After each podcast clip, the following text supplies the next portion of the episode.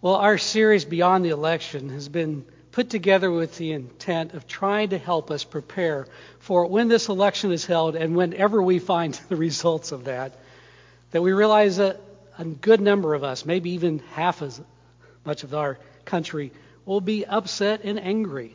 So, how do we stay together as a nation? So, we wanted to share some very intentional messages that help us to heal the wounds that have fostered such hostility and polarization. And we want to call us as Christians that we are called to be a special people. We are people who are called to love our enemies. We're called to be a witness to a world that's often driven by fear and hate, and we live by the banner of love. The first week, Pastor Jill shared a message that remind us that at times we have no choice but to get involved with politics. It's how we make the world a better place. Jesus himself made some political statements by his actions as well as his words. She reminded us that on Palm Sunday, when he rode into Jerusalem on a donkey, that was a political statement because just across town, Caesar was riding in on a white horse. And Jesus was declaring that he was the Son of God and that Caesar was not. The next week, we talked about the Jerusalem Council and how the early church had a major issue to come to grips with whether to follow the Jewish law or not fully and completely. They decided what was essentials to the mission was essential to the mission of the Christian church and decided what would be necessary to maintain that unity so the gospel could spread to all people throughout the Roman Empire. Then last week, the three pastors, we shared the three simple rules of John Wesley which calls us to do no harm, to do good, and to stay in love with God's. Today we're going to focus on the Jesus priestly prayer, or the farewell prayer, it's sometimes called, that you just heard. It was shared by Jesus during that last night with his disciples before he'd go on to his crucifixion. Now, if we're to fully appreciate this prayer, we need to put it into its historical context and realize the setting and why it's so meaningful for us today. This prayer was for the disciples, but it's also was spoken for us. It was shared during Jesus' last night, the night before he'd be crucified on the cross. This prayer is one of three written prayers throughout all of Scripture that has Jesus speaking and recorded those words. Of course, you know the Lord's Prayer, right? We also know the prayer of Gethsemane, where he prayed that this cup of suffering would be taken from him. And then this prayer, the priestly prayer. Now, when you read through this, you have to admit, when you read the whole 17th chapter of John, there's nothing remarkable that jumps out at this at you. It's, it's nothing like the Lord's Prayer that has line after line after line that's so memorable and sticks with us. But this prayer was recorded because it was among the last words that Jesus shared with his disciples before he was so suddenly taken from them and then crucified on the cross. I and every pastor have been in these situations where you've been called by the family. Sometimes I've even been called by the individual who knew their death was nearing. And they sit down and go through the arrangements they'd like to have made for their funeral. Or maybe you've walked with a loved one through those last moments of their lives, either in the hospital or even at home, and they've shared those words that become memorable to you because of when they were shared and how important they were. Well, that's what these words mean to those disciples, and that's why they got recorded, and they're there for us today. That is what this farewell or priestly prayer was like for the disciples. They remember those words and cherish them often. And what is remarkable about this prayer is that of all the things that Jesus could have said as his last words, almost his last will and testament, he chose to focus on unity. Unity with the Spirit that God would send in place of Jesus, and unity with one another. This full prayer in the 17th chapter of John can be actually broken down into three parts. Verses 1 through 5, Jesus prays for himself so that he can endure what's about to come. Then verses 6 through 19, Jesus prays for the disciples, those immediate disciples right there. And then verses 20 to 26, which we heard today, he prays for all believers yet to come, which is you and me. But the prayer for all of these situations was for unity. Now, it's almost comical to think about the impossibility of this prayer. You look at the history of the Christian church. Right here in the United States alone, we have over 200 different denominations or, or groups that identify themselves separately. On almost any issue, you can find Christians on opposite ends of the political spectrum. This message seems almost impossible right now in the midst of the political campaigns that we're involved in. But you know, it was no different the night that Jesus prayed this prayer. Just think about those disciples that were with Jesus during that time. You had Simon, who was considered a zealot, and zealots we know hated the Romans and anybody that worked for them. And you had Matthew, that was known as a tax collector, described in one place. Do you think they got along real well, at least when they first started? Talk about opposite ends of the political spectrum. Or you could talk about Thomas and his skepticism. And then you had Peter, who just seemed to have faith all the time. Imagine they had some interesting theological discussions. You had fishermen who are used to waiting all day to get a catch. And then you had Judas, who tried to force Jesus' hand and force the revolution that he desired. And in this varied bunch, Jesus is praying for unity. Now, did it work? Well, not completely. Judas went rogue and betrayed him. And yet, when Jesus returned as the risen Christ, he found them all together in the upper room. They knew enough. They remembered enough of Jesus' words that call for unity to stay together, to not just scatter. And it was together that Jesus came to them.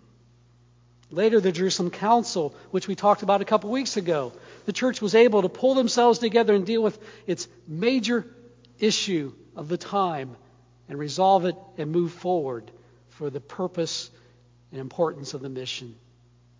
The Apostle Paul speaks of this same unity that's created by Christ to those church at Corinth in the letters that he sent to them. So there's a power in that call for unity. But here's the thing Jesus' prayer is impossible if it's appealing only to our own individual motives and interest. Jesus prays to God. He prays to God to create that unity. And that same unity that Jesus has with God is what he calls upon. And that's the unity that can pull us together. When we're united with God through Jesus Christ, we are automatically one with one another, whether you like it or not. And the more that we attune ourselves to Christ, the tighter we become with one another. It's the natural outcome of living in Christ. I think the challenge comes back to what we talked about last week when we shared that simple rule of staying in love with God.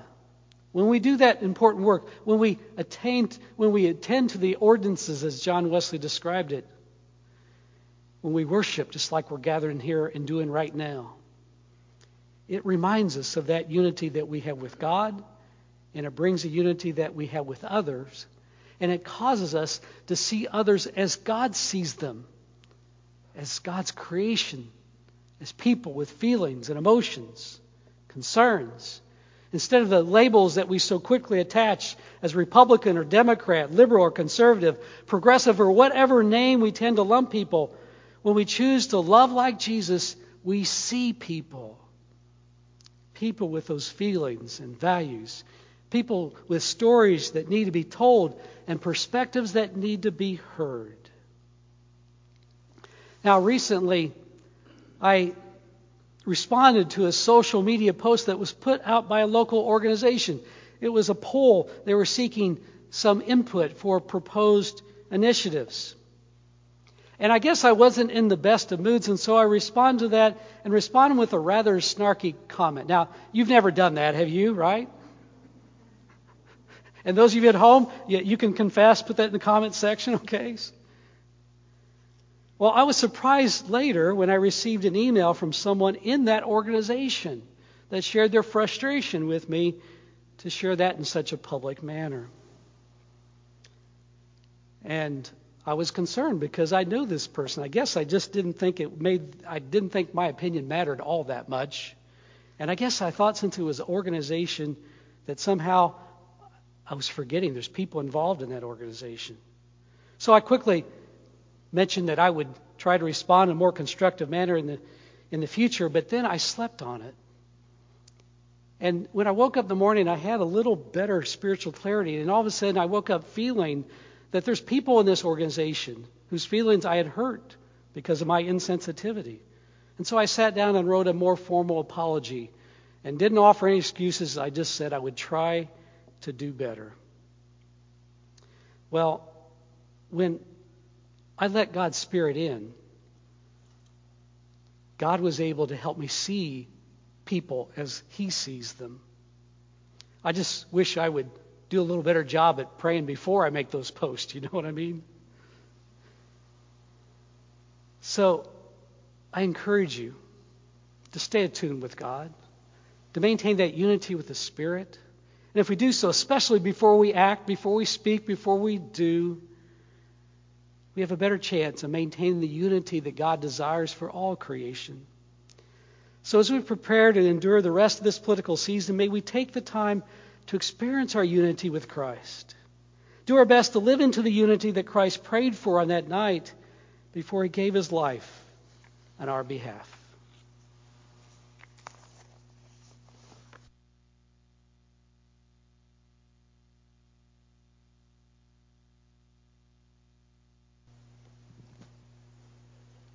Good morning. I'm Pastor Jill, and I am glad to see all of you here this morning, as well as those of you who are joining us online. Hope that you are finding fellowship and experience of God in our worship today. As I was doing some research on this wonderful text from John this past week, I came across a commentary from 1992. The author was pointing out how the gifts of technology and news media have given humanity a new sense of unity and oneness that have allowed them to have this front row seat in what's happening in the world. They mention the dismantling of the Berlin Wall, for example, or the sense of shared anxiety and prayers over the events of the Gulf War, and of the shared fascination of the systemic dismemberment of the Soviet Union.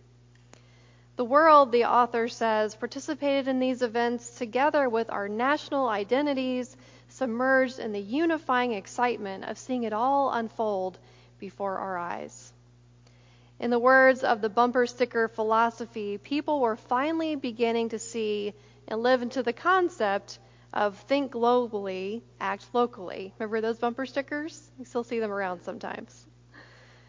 Now, I had to stop reading the commentary for a moment and reflect in a moment of irony of how much things have changed since then.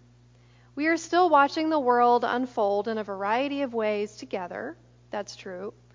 But we do this through the eyes of our social media feeds and unreliable news sources that contradict one another. We watch not with hearts willing to be unified, but with division on the forefront of our minds. Not just that, but this division is fed by the very thing that once had the ability to bring people together technology and our media sources. The world that we knew in 1992 sure looks a lot different than it does today, although in some ways the same. The world that Jesus and his disciples knew at the time of Jesus' prayer for oneness also had its share of division, as Jerry pointed out. They had fear and brokenness as well. But how does it speak to us today in this pandemic ridden, technology obsessed, tension filled election year of 2020? To be fair, the church itself has never really been one in the way that Jesus might have prayed for. Oneness has never been a quality that the church has been able to celebrate. As we saw a few weeks ago, the early church had its fair share of disagreements and instances of division and separation. In the first few hundred years, the church became churches over issues of theology and doctrine, eventually resulting in denominations obsessed with establishing their differences rather than their similarities. It's possible that our greatest challenge has been distinguishing Jesus' prayer for oneness from our own understanding of hegemony. I like this word, it's fun. Hegemony. Now, this, this word refers to a situation where only one way of thinking or seeing is allowed or accepted. Now, just last month, we were challenged in our Be the Bridge series to get beyond a hegemonious view of the world and begin to see the world through the eyes of our brothers and sisters of color. We were made aware that many of our history lessons in school were skewed with the experience of Western white males, for example. Our textbooks usually did not include African American history, women's history, Eastern civilizations, or Native American history, just to name a few. So, in order to become bridge builders, we were challenged to hear and know stories about people with differing cultures and worldviews from that of our own. We are challenged daily now not to try to assimilate someone to what we look like or how we talk or what we believe, but to embrace people for who they are and to meet people where they are. In this powerful prayer of Jesus, he did not pray for us to come to establish the hegemony of the church. That's not what he prayed for. This prayer is in no way a hope that we will all be one in the ways that we look or talk or think or live. Jesus did, however, pray that we would become a community united by love. In today's world, we are taught to look out for number one, right? That being the self, ourselves. But the church, in contrast, is to recognize that its purpose is to establish one humanity. This involves a deep recognition of the spiritual oneness shared in all of humanity. This is a call to recognize the divine spark in each person. Christ's gift and hope is unification, not hegemony. It is a time that we stopped trying to make people just like we are and start encouraging them to be just as God made them. We must celebrate differences, not just sameness. Now, this is not an easy thing to do right now. Every social media post or news story is begging every one of us to come to their side or tries to tell you that if you believe this certain thing, then you must be this certain way. Now, if you're watching online, you might agree with that, especially as you might be looking at your social media feed right now, thinking, yeah, that happens.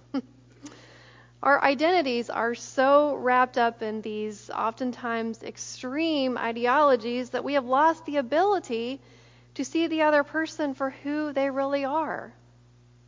A human being becomes a label or an assumption or a judgment based on very little information.